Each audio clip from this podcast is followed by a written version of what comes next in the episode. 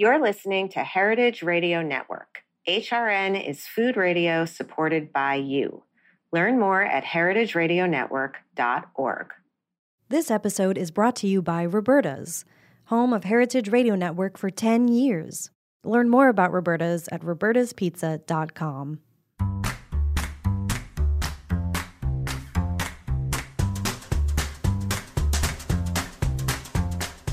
I'm Allison Kane, and welcome to In the Sauce, a podcast about building consumer brands from the ground up. I love doing this show because I get to interview everyone from production gurus to marketing and social media mavens, anyone who can guide me on this crazy journey. This is the story of building Haven's Kitchen sauces, but it's also the story of every growing brand because we're all in the sauce. Today, I'm speaking with Ari Raz, C E O of the Coconut Cult, the small batch coconut-based yogurt company in those highly satisfying glass jars that delivers gut health and fun, innovative flavors like chocolate mousse, blueberry a la mode, and candy cookie. Ari is well known in the C P G world for co-founding Once Upon a Farm, the first cold-pressed refrigerated kids' food in a pouch.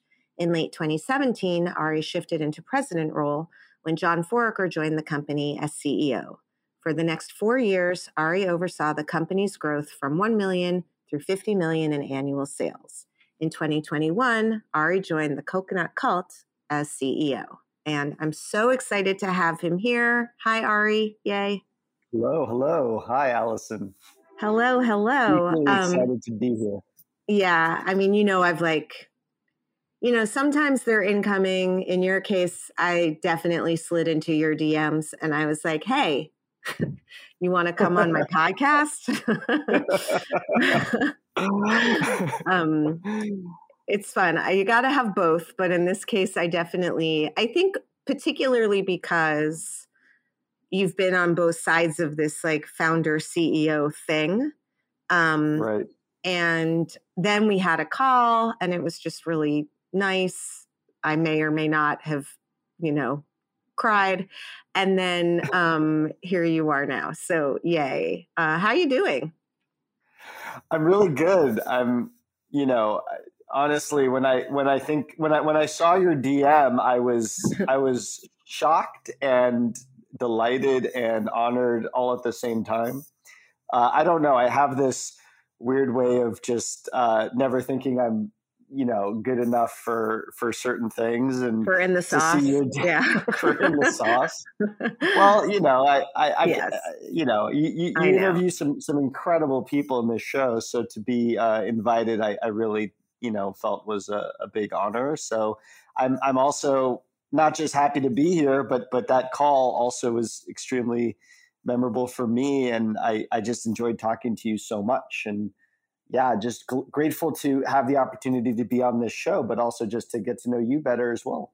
Yeah, me too. And, you know, it goes back to these conversations tend to be so good and like helpful and, you know, I don't know, like soothing or something um, that it's great for me to just be able to share them with all the other, you know, people who are in it with us. Um, so in they the can, yeah, so they can feel it too, you know, and, and hopefully get some good little nuggets out of um, what would otherwise be just a private conversation between, you know, two people trying to build things that didn't exist before. Um, yeah. So it's December. Um, and I think we're all kind of, um, It, there, it feels, you know, someone, I talk about Miguel Leal a lot on the show, but he said something the other day because I was like, you know, it's like really slow until it's really fast. And he's like, yeah, like an avocado. And I was like, totally like an avocado. Like they're like, not ripe, not ripe, not ripe. And then they're like, you know, brown. Um, I love that. And, and I feel like that's how the year has been almost like we've all sort of been like, what's going to happen, what's going to, what's going to, and now it's like happening. Um, and I just kind of am curious about, you know, your thoughts. You know, I'm sure you've gotten calls from other founders, people running companies, uh, the the landscape is a little strange. I don't think we're heading into this like deep, dark, crazy thing that everyone thinks we are, but people are kind of behaving like we are. A lot of cuts, a lot of just trimming on the off chance. And also because we all know that cash is a little funny these days. I'm just kind of curious, you know, your big picture shower, three a.m. industry sort of thoughts. You know, what are, what are you picking up on that's going on?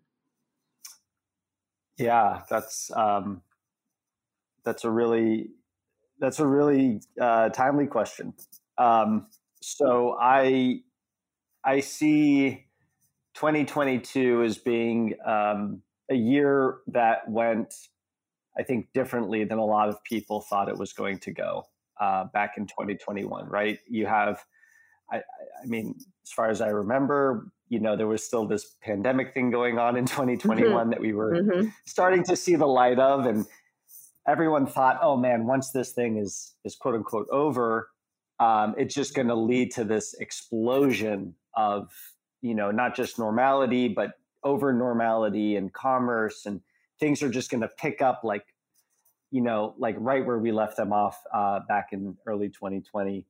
Um, and I, and I think that, you know, in a lot of ways, um, that sort of like explosion that we all thought was coming, it, it, it didn't happen the way that, uh, that we thought. And it frankly, in some cases, right, happened.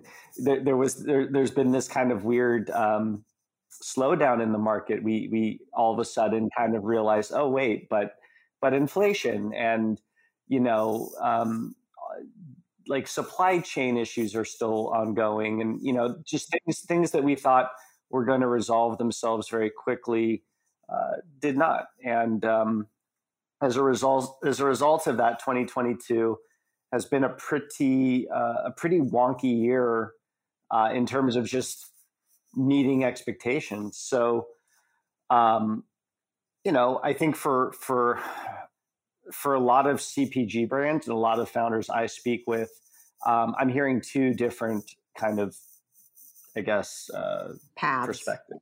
Mm-hmm. Yeah. So, um, general thesis is, you know, caution, right? We have to be cautious. twenty twenty-three uh, is definitely going to be this year where we're going to see the result of, you know, continued inflation, increased, you know, continued Fed Fed interest rate hikes and things of that nature that um, are going to continue to put this damper on consumption, spending, of, uh, mm-hmm. spending, you know, premium C P G, et cetera. Um, I'm I'm hearing from some founders that are trying to fundraise right now about how challenging it is, and, you know, as somebody who I feel like I'm, you know, every other uh, couple months I'm fundraising, it almost feels like, um, you know, I talk to, I talk to investors as well. And, you know, the, the, especially the C P G investors, um, there seems to be this caution that, um, and this, this sort of see. reluctance. Mm-hmm. Yeah. That, that I didn't, I mean, it wasn't, it wasn't as prevalent uh, a year ago. Uh, it was not as strong. And I think that it bears to reason that, um, you know, uh, there's going to be a lot of results coming out of that, right? That yeah. reluctance to invest. And I think that we're starting to see it with um, some startups, you know, making announcements that they're no longer going to be in operation. But I, I suspect that will continue um, well into next year, where more and more startups are just going to either, you know, run up against a wall, not being able to raise any more capital to keep right. expanding. And, uh, on, and on the other side, um, there's going to be those startups that while throwing, while, while being somewhat cautious, they're going to, um, really continue take to innovate. Mm-hmm. Right. They're, they're the, the ones that have gunpowder, the ones that are, um, getting the support they need and, and are growing, I think have a really, really good opportunity right now to to grab a lot of market shelf and build brand awareness. It's interesting because I I'm not an economist, nor do I have a, a, a business background other than like running my own. But I, I'm like, I feel like what I'm hearing, even outside of like consumer, is that a lot of the resetting that bigger companies are doing, tech is doing, you know, you're they're they're just kind of going back to twenty nineteen in a way. And this is really like a very rudimentary thesis, so knock it if it's if I'm kind of reading it wrong, but it feels like in a way things, you know, did go back to normal. That the last couple of years weren't really normal, and that what happened was we all, you know, we started spending as if that was the new normal or that was the new growth rate.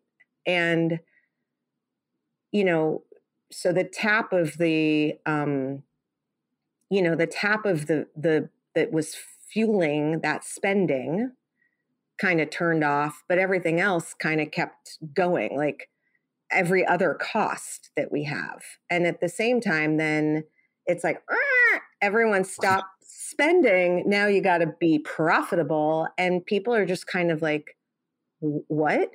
You know, and it's like, it's again, it's like the avocado, like they kind of knew, they kind of knew, they kind of knew, but now it just seems to be like confronting a lot of companies. And I think, you know, what everyone seems to say is that, you know, that's painful, but also, like you said, to some extent, a good opportunity for everyone to really look and take a deep look at what is working and what isn't, and what do we really need and what don't we? And, you know, there was this sort of, um, I don't know. I, I mean, we don't even know, you know, we went global with Whole Foods in April of twenty twenty. We don't know what to benchmark against because mm-hmm. we never had a pre-pandemic national Whole Foods brand. So, mm-hmm. you know, I mean, I, I'm like a velocity freak. I think you probably know that at this point. Like that's the thing I keep looking at, but I don't even know, you know, I know when it goes up, And, but I don't know what, where it maxes out yet. I don't even know what, how to really even evaluate promos right now. You know, it's like a weird thing. And maybe we were just kind of like, you know, frogs in the water where we didn't even know that we were in this like different thing because we just adapted really quickly. And now we're just sort of stuck with some weird stuff that we got to muddle through. You know? Yeah. Well, I think, I think it's an interesting uh, time to launch definitely nationally with Whole Foods. I mean, consumption patterns at that time and the way, even the way people that, you know, the way people would purchase, right. Um, you know, those, those things are shifting as well.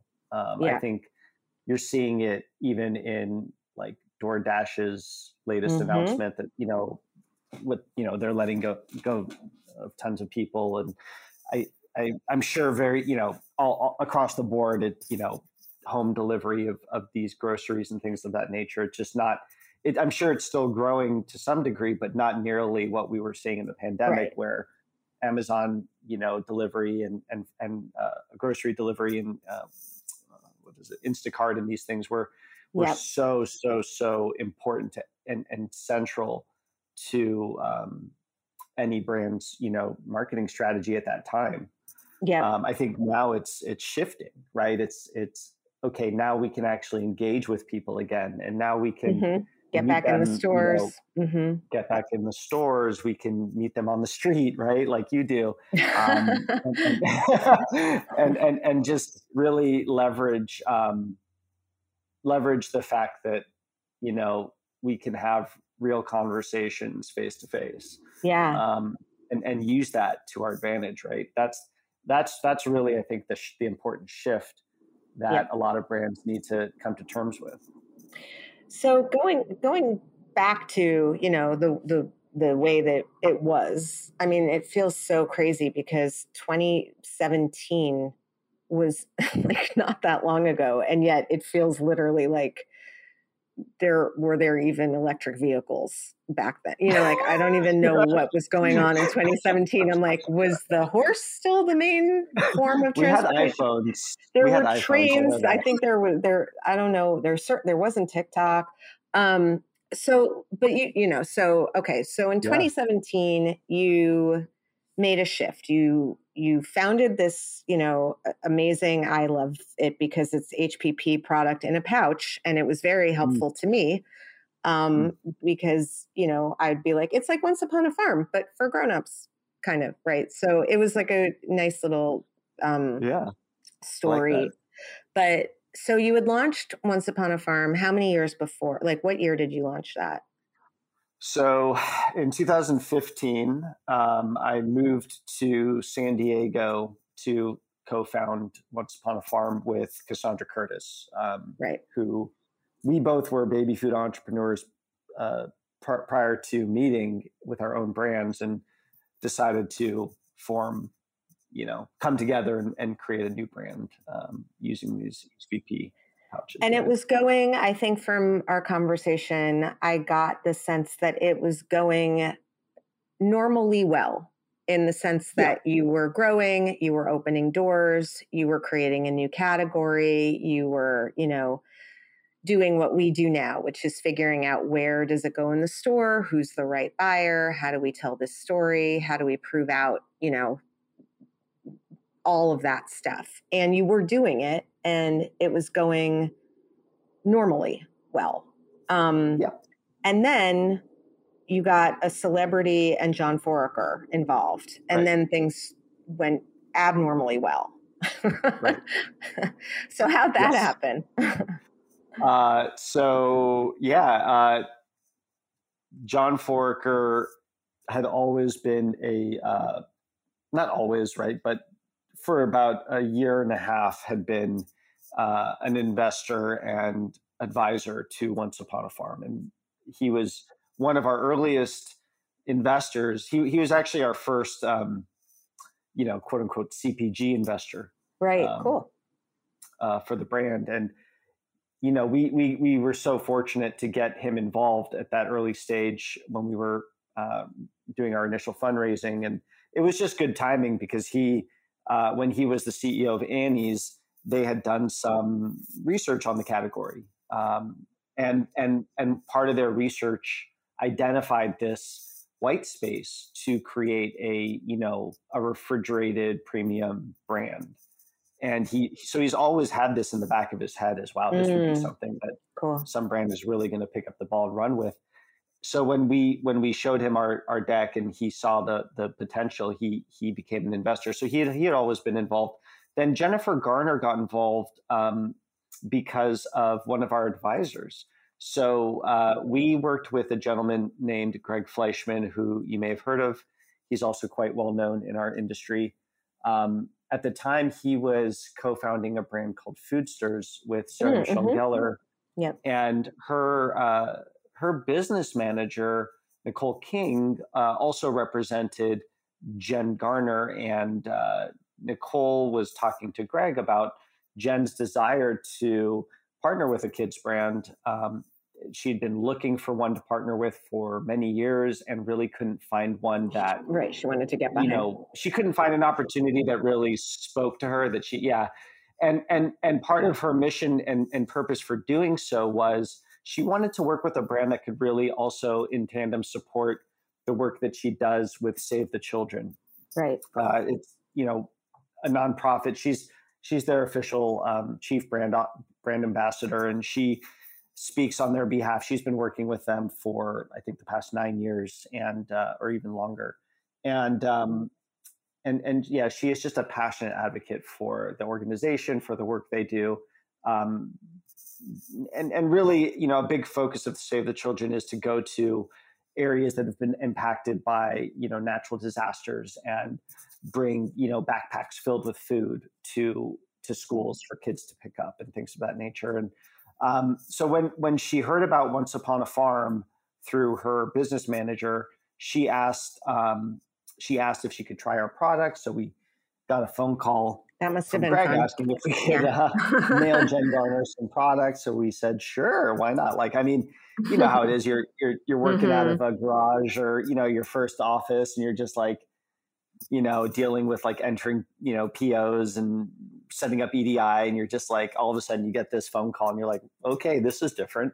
Yeah. Um, so, uh, so yeah, so we, um, we sent Jen uh, the products. She then uh, asked if we could meet her. So Cassandra and I drove up to L A to meet Jen Garner in her manager's office. And in that meeting, it was really incredible. I mean, I didn't know what to expect. Neither, right. you know, we we didn't we didn't expect much, but we right. we were shocked at how much Jen knew about us and the products and our story. Wow. And uh, and in the in the meeting, I had. Um, I, you know, not knowing what, what to do, how to prepare for something like this, and not being a very, not being a very cool, like Hollywood guy. I just, you know, I brought my like pitch deck, like, right. but, you know, but in the pitch deck, I had a, there was a little, you know, page with some advisors on it, and John Foraker's picture was there, and she saw that and she said, oh, I know this brand. And she then asked if uh, we could arrange a meeting between her and John Foraker, because she wanted to learn more about the industry from, you know, someone who's run a, a really big brand for so right. long and, and done so much in the industry. So I reached out to John, and because he was a big Alias fan, he, um, mm-hmm. you know, said, sure, I'll meet Jen Garner. So he flew to L A, and it, it it was supposed to be like a thirty minute, just like intro meeting, just to say hello and have a, a nice chat. It turned into this like three hour I mean, almost like a love fest, where they didn't even talk about the industry or business. All they talked about was this, you know, greater mission that right. Jen's had forever to support kids um, through nutrition and through other means. And they, you know, vibed on such a, just such a incredible level of, you know, and, and in Jen, I think she, Jen saw in John this, you know, this guy who could make these kinds of big picture yes. uh, goals or reality. So she yeah. asked John, hey, John, you know, I really love this brand. I love what these guys are doing, but like, you know, I, I would love to work with you on this. I mean, if I was to join this company, would you jump in as well? And in that meeting, John said he would. So then it was, you know, up to Cassandra and I to decide um, right. what we wanted to do next. Ball's, ball was in our court. Um, You know, yeah. and uh, that's so that's how they got involved. Well, it's yeah. I mean, you know, we we touched briefly on this, but you know, so for everyone, just F Y I, we do have I do have an episode with John from a couple years ago. Um, he was the longtime leader of Annie's. Then uh, he advised General Mills for a while, and um, he's been an advisor to a number of emerging brands, and you know. Just like one of those very singular people in this industry that has made a massive difference in the way that, you know.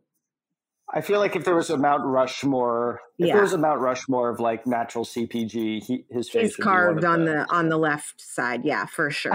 um, and, you know, just, I mean, Annie's was like, Annie's changed a lot. Um, and he's been at the forefront of, you know, pretty much every major certification that, you know, now is sort of table stakes, but wasn't for, you know, d- decades. So all that being said is I'm sure that you were like, oh, wow, that's great. And on there must have also been a part of you that's like, oh, wow. So, um, you know, what about me? I mean, right. I would imagine, right? Is that yes, yeah, that's yeah. absolutely, and and that feeling did not go away. Um, yeah, it's not like I had the feeling and then I just was, you know, like I talked myself out of it or something. Right.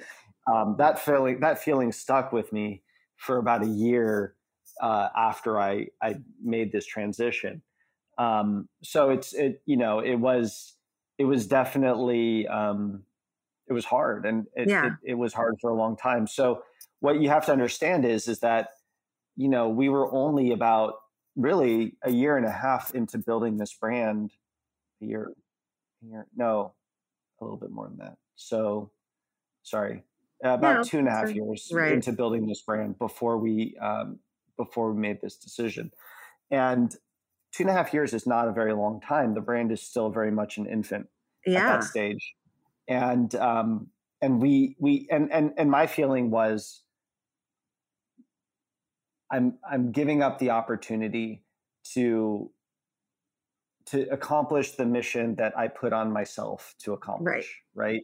Right. Which is, I'm going to be the one to lead this company into the light. I'm going to be the one to take this company uh, to a place where it it becomes a massive success. It, it, yeah. It's something that I, I want to feel like, you know, because I was the one going to every sales meeting, going into every investor pitch, leading all of these conversations, you know, whether it was, you know, Be, just being the, the yeah. C E O face of the brand, right? And and, totally. and you put so much of your, you wrap so much of your own identity, identity. Yeah. into this this thing, and and then, you know, only to then give it up and give it away to someone else. Um, what are you left with, right? What what are you after that if you're no longer um, right. this thing that you you're creating? I think a lot of founders, you know, and this is why I'm so, you know, I don't know very many founders who've handed over reins to C E Os and also then become C E Os who've taken the reins from founders, which is why you are maybe, you know, on the far right of the Mount Rushmore, um, you know, C P G mountain carve. But right. I think, I mean, it, it is like, it is a question that I think those of us who are actually, um, thinking about it, ask ourselves a lot. And, you know, am I the right person to shepherd this company into this next phase of growth? Am I right for what's, you know, inevitably going to be a little bit of a dry season coming up? You know, there are, you know, in the hospitality world, and people who listen to me, you know, talk regularly know that there's a, it's a very well-known, you know, you have an opening team for a restaurant. That opening team hands it over to the operating team. It's not the same skill set often um, to start something out of thin air and then to go operate it. Um, and I think a lot of us kind of crave for someone, you know, to come in and be like, here's what you got to do. You know, let's look at ops. Let's look at sales. Let's look at this. Let's look at that. Um, yeah. And a lot of us can't, we don't have the liberty of bringing that person in. There isn't, there isn't the right match or alignment for people who are generally good at that. I mean, one of the things that's amazing about this is that John was able to sh- downshift almost all of his expertise into a company as young, because oftentimes people that come from those bigger C P G, bigger roles, they're looking around like, wait, where's the team? You know, right. where, where is everybody? Um, right. So, you know, it's, I mean, I have a friend who, who did something sort of similar, and she kind of walked in and she was like, you guys don't have Slack? And they were like, what? You know? And she was like, oh, uh, okay, I see, you know? And it just, she needed, she just like, she was like, where's, you know, do you have a right. C R M? And they're like, mm, what? Yeah, so what did he, what, I mean, what would you say he, yeah. he kind of got in there and he wrapped his arms around everything? And like, what, what do you, what do you feel like were like the, the basic things sure. that he kind of did early on? Yeah, absolutely. So yeah, I mean, there were, before he came on, right. I, and I was, you know, we were growing at a decent pace. And mm-hmm. I think we were learning as we went. I mean, I didn't know what um, E D I was before I right. had to figure it out, right? Like there's just things you, you kind of just figure it out as you go in a lot of cases. And yep. you just, you just sign the, the paperwork and you're like, okay, I, I, I did that. I guess it's all, it's all good now. Um, so there were just a lot of um, that that's, that's kind of how I was, how I was growing and, and, and figuring things out and running the business was just trial by, by fire. Mm-hmm. And, um, and I think that's the way a lot of, you know, first time entrepreneurs do it. For sure. Um, now, now the, uh, the, there, but, but, you know, there were days, right. More than one day where I did w- like have this wish, man, I wish I could just Mm-hmm. Have somebody like tell me what to do, like yep. help me figure this out, because I don't know how to, you know, I don't know what else I need to do to get Whole Foods to mm-hmm. open up more regions for us, or, you know what I mean? Like, yeah, there's just, totally. Yeah. There's just these days where you're like, gosh, like, is there something that I'm not doing right. that other brands are doing that I need mm-hmm. to be doing that I don't know I need to be doing because I'm not doing them or whatever. Like, and, and honestly, I can tell you that that those feelings are, uh, and uh, you know, and uh, while they are very common, right, there is no one way, yeah. and there's no quote unquote thing that you should be doing that other people aren't doing, because there's no secret there's, room that you're not in. There's no secret room, and every every brand story and it, it it's different. There's no yep. single playbook. I mean, there's general playbooks and there's guidelines that you can follow, but sometimes the recommendations in those books don't mm-hmm. apply to your business and shouldn't apply yep. to your business. Um, so yeah, what, you know, what, what happened when John joined? So much changed. I mean, it was, it was a full one eighty on, on just almost every, everything. Um, wow. Okay. Well, you know, part of, part of the reason Uh, for that. And and it, it didn't happen immediately. You know, right. it, it took it took about six months. But part of the reason for that is because there was this necessity that it had to happen. You see, I was struggling with going from three regions of Whole Foods to, you know, six or whatever, like how, nine regions, whatever there's. I was struggling with that, right? That was my big, that was my big goal was, man, mm-hmm. can I get national Whole Foods? Well, national Whole Foods was approved the minute John joined the company. I mean, that was in the bag. Uh, Kroger national distribution was in the bag. Target national distribution was in the bag. Um, wow. Walmart distribution was in the bag. I mean, it was, uh, you know, Albertson, Safeway, like so many accounts were, yeah. were, were just started to put us on their, uh, yeah, on their lists for, you know, ne- the next reset. Right. That it was, It was just, it was mind blowing to me. I, I didn't believe how quickly. Um, so there is a room. Well, there's a room, but, but you know, Jennifer Garner's yeah. in that room, right? It's like, right. And so it's, it's, you know, what it, what it, what, what was unique about this case was it wasn't just John Foraker. Part of it was John Foraker, who obviously had these deep relationships with a lot of the retailers. But more importantly, it was the fact that Jen Garner was coming yeah. with us to all of these sales meetings. So like for the first three months, it was me and John and Jen and our sales V P and our marketing, uh, the, the two marketing people that John brought in. And we flew to every single one of these retailer headquarter head offices, and Jen Garner's coming, right? So mm-hmm. they all the all the executives come in, the V P level folks come into the room. So now you're getting the big boardrooms at these major retailers, yeah. and you know, and and they're just they're they're they're they're they are in they are just so excited at the prospect of building a brand with Jennifer Garner, yeah. because they know how powerful her voice is. They know how she can get, you know, national yeah. uh, P R opportunities and do all of these things that us normal citizens cannot. Right. So. That was I love that you're compelling. Sharing that.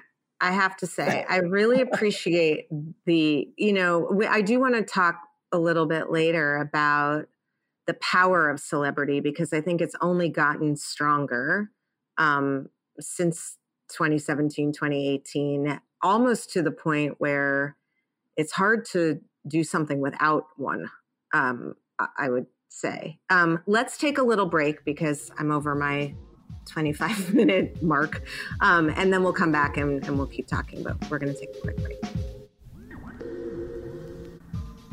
This episode is brought to you by Roberta's, home of Heritage Radio Network for ten years.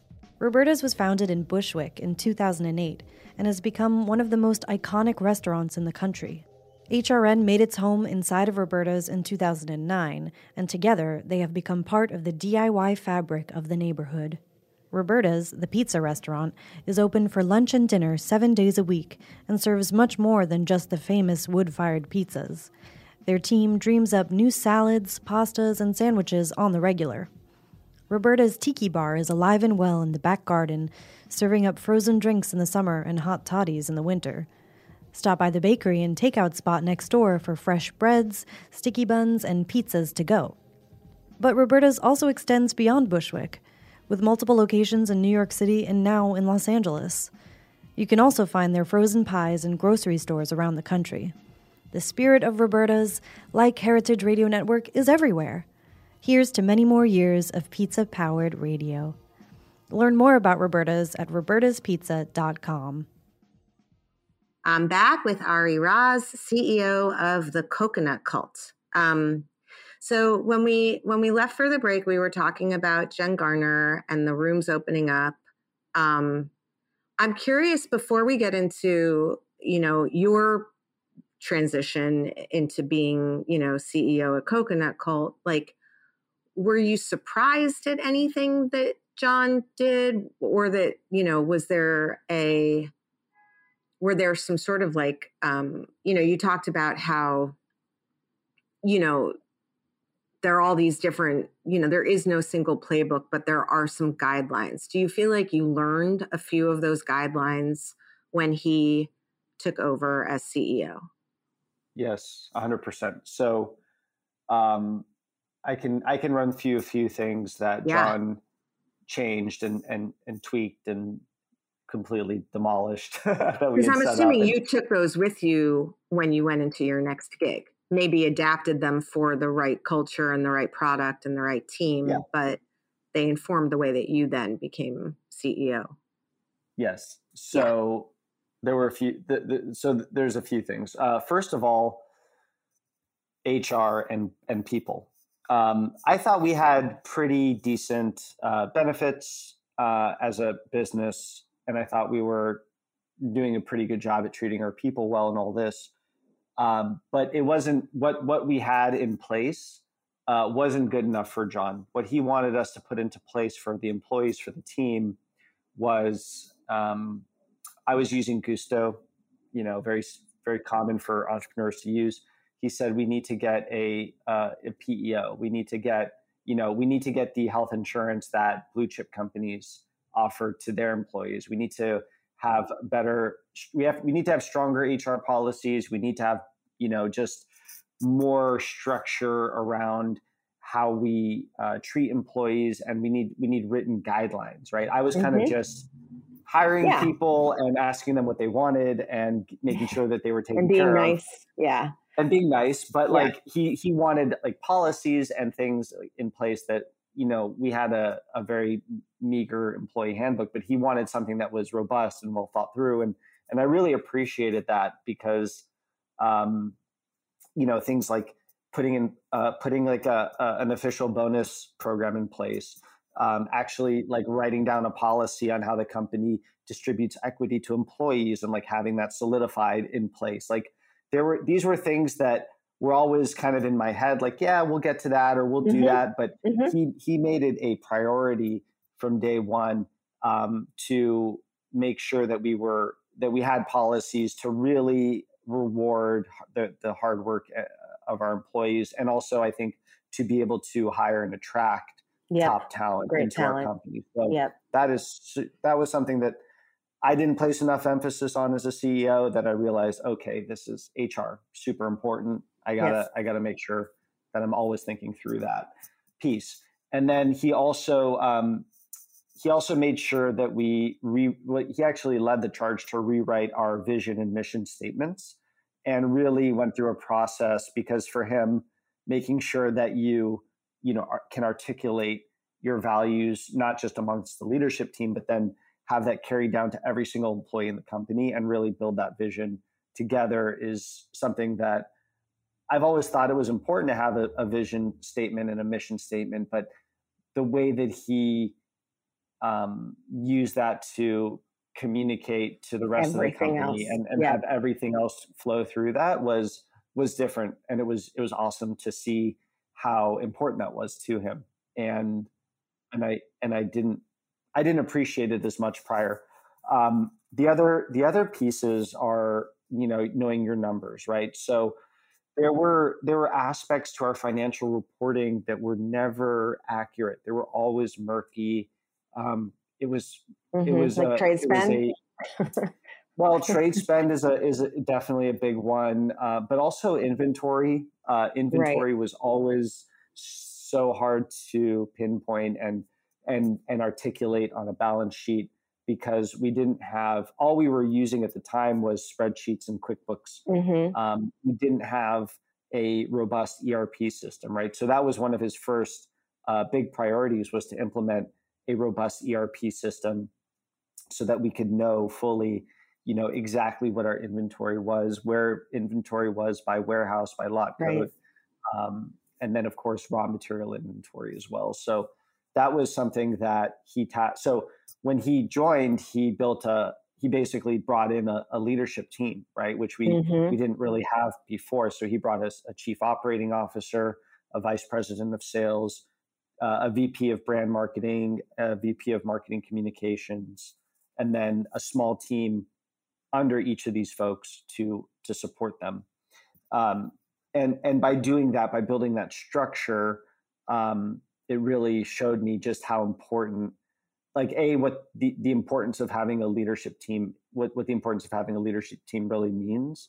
Because yep. before I was kind of managing it with my co-founder mm-hmm. and we were in charge and everybody was kind of under us, right? Yes. It wasn't like there was this brain trust of people with different backgrounds and special specializations that, you know, would, would fill in all these different gaps. Right. But John built that from the very beginning. And I see that in every single decision that he made, how vital the input that he would get from his team, from this brain trust of, of seasoned leaders, really helped um, him, right, make the most clear, well thought through decisions he could for the, you know, future growth of, of the brand. Um, obviously, it's not something everyone can do. No, um, but I think I think just knowing what those what those functions are. A little bit, knowing that, you know, and it's interesting because, you know, I have another friend who, you know, they're in like the twenty million sales range, which is, mm-hmm. you know, bigger than us. And mm-hmm. she's like, I, you know, we're just getting to the point where I feel like we can attract, you know, mm-hmm. real, you know, rock stars. And I'm like, really? Like, we have to wait that, you know, I, I feel like the people that, you know, are coming to us are real rock stars. But, you know, obviously you just continue to, it's not even about, you know, ability, it's about experience at some point. And, you know, there's just, you start to, I think you just start to, I mean, Anouk was saying this on her episode a week or two ago, you know, there's just, I think there's a, it's like the avocado, right? We, as founders, we know enough to know, hopefully, that we are probably not the best people to to evaluate, you know, to to decide a couple of things, because we know that we are not going to have all of the information. And ideally, what happens is you bring in people who are able not only to to put these decisions in ways that, you know, you can sort of, you know, evaluate them, but also that have seen what the possible tentacles of those decisions can be later on. And that's where I think young companies, you know, I'll give you a great example. We, you know, we ship directly to Sprouts. And the reason why I, I did that was because it was, you know, we were launching with Sprouts when we were in like U N F I vortex of hell. And mm. like last, you know, October or whatever, when like nothing was getting picked up and everything just felt like we were getting paid to pick up, but we were delivering. So it was like right. just a total nightmare. And so I was oh, like, gosh. I just want out of Distributorville. So we're just going to go direct.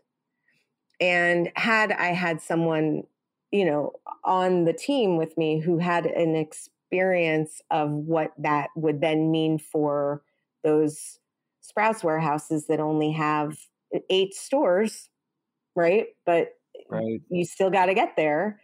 Um, maybe wouldn't have yeah. made that decision. So now it's like there's time that goes into undoing the stuff that you do, and you do it with the best of your ability and everyone means very well, but you just don't have the the forth the foresight, I guess, because sure. you've never done it before. Um, one question yeah. I have for you is you said that, you know, he brought in C O O, V P sales, V P brand marketing, and V P marketing comms. And I'm just kind of curious how mm-hmm. brand marketing and marketing comms, like, where's the border? Right. I asked myself the very same question when he did that. Um, Very good. There were, there were, like, if you ask me what I learned from John, it, you know, a couple of things I learned. I mean, I, I didn't know. I was like, what's a trade marketing manager? I don't understand the purpose of this position. Right. And, you know, but, you know, he, he knows, like, he's, he's, he's just, he understands how these different functions fit into the mm-hmm. equation to make a greater whole yeah. uh, in such a way that I, you know, I didn't see I didn't see the need for, I didn't understand. Now, a brand, so the difference between the brand marketer and the marketing communications um, person, they're very different skill sets. Uh, the marketing communications person is really, it's almost like an internal P R person in a way. Right. They're managing all of your communications, your social, your emails, your um, even, even something like direct to consumer, that team would fall under Marcom. Um, Anything that's very um, brand, uh, sorry, uh, communications out, messaging outward. Uh, the person that he brought in also obviously was tasked with working with Jen's P R team to right. manage her her appearances and uh, and and then speaking opportunities and and, and all this. Right. So there's, there's a lot, and, right. and and that was a very important uh, position for for the time when we were first uh, launching with Jen, to really establish the brand as, you know, being co-founded by Jen and mm-hmm. and and really like giving her a, a a strong presence as a voice within the company. Um, so it was very vital that that he brought somebody on to help manage that. And then the brand marketer is really focused on um, uh, they're they're they're far more analytical. So they're they're you know they're looking they're they're running the con- consumer surveys. They're working right. on innovation. They're they're running things like um, even uh, not rebranding, but they're making you know changes to the branding or the messaging. Mm-hmm. Um, they're constantly looking at data.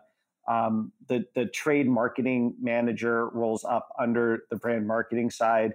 They're also looking at promotional pricing and general A R P strategy in the broader market. Um, right. Got it. They're also, you know, run. So there's just like a lot of pieces there that fall under that, that side. And they are two different, if you really think about it, right, having one person manage both, mm-hmm. it, it makes less sense because they are two very different skill sets. Yeah. Um, no, but both fall sense. Within the realm of marketing. Yeah. So then, you, four years later, you, mm-hmm. you know, someone slides into your D Ms and yeah. this, there's a theme here, and, you know, you go and basically, um, you know, I don't know where Coconut Cult was when you stepped in. I imagine that they didn't have the capacity, um, to build out what you saw built out at Once Upon a Farm. No. But, um, and my guess is that the way that you, um, handled your, you know, watching the kids in the pool, um, kind of transition was very informed by the way that you felt as a founder having that happen as well. So I'm curious, um, about some of the, some of the things that you did in your first six months when you stepped in as C E O? Yeah. So um, basically what happened is that I, uh, so I started, I started advising this company before I uh, left Once Upon a Farm, and f- And, you know, just from a distance, really loving the brand, thinking they had a phenomenal product, but also seeing them making a lot of mistakes and doing things that, um, I, you know, I typical founder things that I just felt like were not the right things to do for the development of the, like the stage of development that the company was in. Yep. And I had to, so when they asked if I'd be interested in joining as C E O, I said, I would be interested, but I, you know, I need to know certain things from you guys. I need, I need to know, you know, exactly what it is that I'll be able to change. Right. Right. And I also need to know that I've, you've got my back and that we're aligned on a lot of this. So it was honestly, um, it was, it was not easy to come into a company that had three founders who were so tied into the brand and, and what it was doing and, and start to make, you know, all the changes that I wanted to make. It was, it was incredibly difficult. Um, and it took a lot longer in some cases to make changes than I had originally um, planned.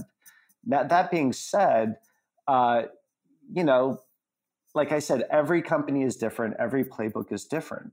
Um, what I started to come to appreciate, and, and, and it took me time even to get there myself, was that the things that I was getting pushback on from the founders were things that uh, in some cases were actually incredibly valuable pieces of the company that if I hadn't, if I hadn't gotten the pushback, you know, I would have, I wouldn't have, I would have overlooked. Right. Um, so an example of but something. But it's good that, that you had that trust there, right? Because I think, you know, yeah. I do this with Courtney and Keely on my team all the time. I, I love when we have, they're my safest relationships I've ever had in my life, honestly, because there's so yeah. much trust there that they know that when they push back, I'm really listening. And when I'm probing and asking like, but why, they don't need to get defensive. I still really trust them. They still really trust me. Those are the best decisions because they come from this like kind of alchemy of, well, this doesn't make sense from, it's like what we were talking about earlier. Like, it's just, there's what happens when you get really, really engaged people who understand sort of different pieces of the business in like a bucket together, you know, slopping it around, you end up getting, I don't know why I keep using, I'm, I'm like frogs and mountains and I don't know, avocados and buckets. I'm like very, I, I don't know what's going on, but you know what I mean? It's, so I think it's great because clearly you established that trust with them. So, and you, and you trusted them, right? Yeah. So, so a couple things they let me do right off the bat. So within like the first sixty days, Um, the first thing, and this was a really, really difficult thing for me to get the founder to agree with, was he he uh, he started the this path for the company to make a a, a gelato of uh, an ice cream, which was delicious and it sold very well in Whole Foods, SOPAC, and Erewhon, and it was a phenomenal product. The problem with it was they built a yogurt factory, mm, and they. Mm-hmm. took so much time and emphasis off their yogurt to focus right. on building this ice cream business. Yeah. And it really, you could see how it really just caused the, the yogurt business to shrink. Yep. And it, it stalled the momentum of the brand in a, in a massive way. And, and I, so I, I really had to go in there. I, I, you know, I went, I moved up to San Luis Obispo where the factory is for the company. And I rolled up my sleeves and I spent, you know, the first forty days there, um, going over every single thing that was happening and taking place in that factory from, right. you know, who's communicating with who, why are they communicating, um, what, like who's doing the purchasing, how are they doing the purchasing, right. who's, make, who's in charge of making the product, how are they making the product, and every single piece of this business. And, like a real you know, audit. I made a couple big, a, a couple big determinations. And one of them was the ice cream business has got to go. We have to stop making this ice cream because it's taking time off of not just production, but it's taking attention away from the broader team mm-hmm. to focus on growing, you know, one business rather than right. trying to develop two businesses. There so is a, there is a, I think we've talked about this too. There is a, and maybe this is going to settle down now with like the new normal, but there has been, I think, a pressure on founders to like platform out a little earlier than necessary, you know, yeah. like, oh yeah, it takes a long time to build brand trust and loyalty and customer and consumer trust and loyalty in one product, in one category, to be really young and be in different parts of the store and in different channels and different distribution systems. And like, it's, that's, that's, I mean, it's too much. And, yeah. and I didn't, you know, and, and investors, I mean, there were investors on, you know, who had been at, with the company. Mm-hmm. Yeah. On both sides. And I was surprised. I was like, you guys should be cheering this move because, you know, this is still a very small business. We haven't cracked the code on how to grow a sustainable leader in plant-based yogurt yet, but I've, right. but, but that's our, but that's our goal. That's our mission. We have the potential to be that. So why would we want to be anything else right now? Right. So that was like the primary thing. I mean, and then going back to, you know, I think you and I've talked about this too. Like, I think one of the reasons I love this show and one of the reasons I love talking to other companies is like, it's just really fun watching businesses figure out what their path up the mountain is. And, you know, I don't know. I just, I picture everyone like in their own little cart going up the hill, and no one's cart is exactly the same. And they're not even like competing for spots most of the time. They're just in their own little thing. And I think what's fun watching you guys do is like, okay, you, you know that you, you know, you, you self-produce, which is pretty awesome. You do have this sort of like culty kind of like people are obsessed with it type of brand. So it seems like you found this like amazing path up your hill, which is these limited editions with celebrities and influencers that are quite culty in and of themselves. And you can get them out really quickly and you can make them feel very personal to these people. So it's like everyone's like a mini co-founder almost mm-hmm. Mm-hmm. of a one edition S K U, but, and then they have all that buy-in. Like, did you see that or did you fall upon that? Is that a good way to categorize, categorize, so, characterize? Like yeah. What, yeah. Um, so, so, uh, I'll make a long story as short as possible. Mm-hmm. Um, the company had been doing limited edition flavor launches before I joined the business. They had been doing this for a while. And the, um, so the, the, there, there were certain things that one of the, so yes, I got, we, we stopped making ice cream. There were, there were so many fundamental shifts that had to happen in this business.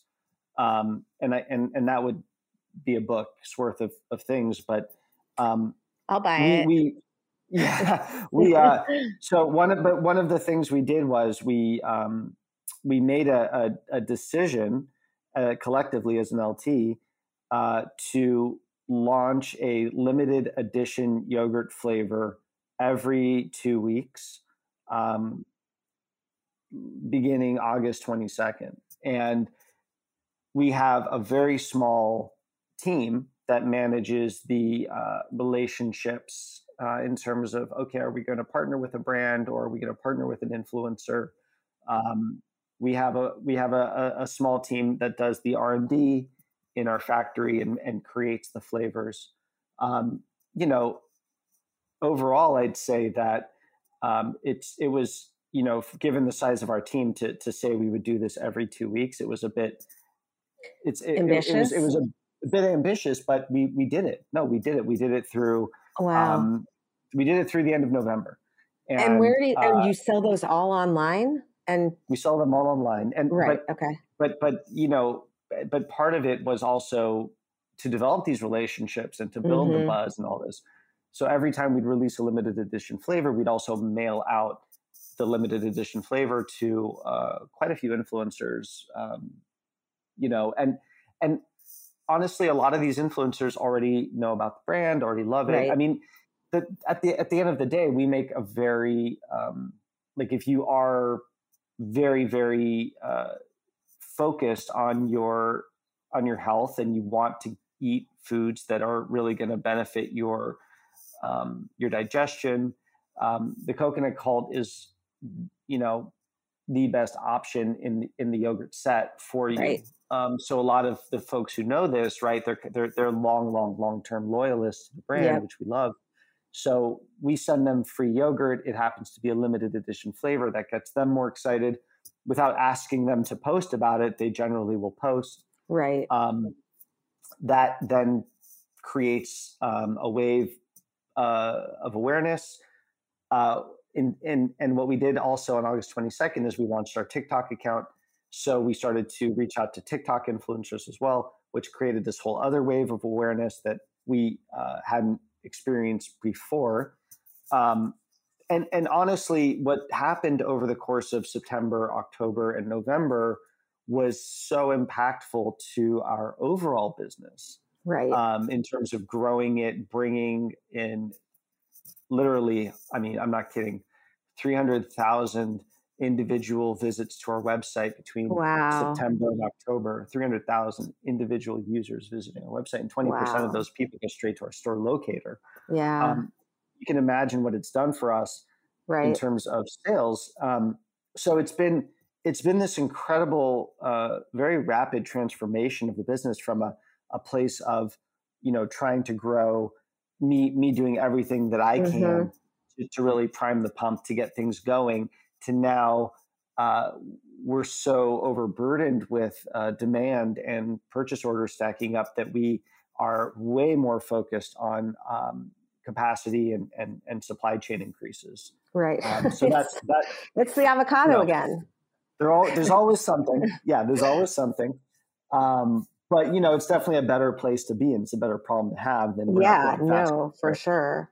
And I mean, um, I think if you if you are in charge of your own production and, you know, we take our validation process is a nine month H P P validation, as you know, from mm-hmm. your days in H P P. So we're not on that same timeline. But I think yeah. it's a great, you know, obviously, I think Ourobora does something sort of similar in the way that they have, and and Jing does too. You know, there are these limited editions. Sometimes they're with people, sometimes they're just like funky flavors, or there are things that, you know, people are demanding. They use that as a, you know, way to get a lot of brand awareness and engagement, and then that translates into larger retailers saying, you know, we just want to touch this brand.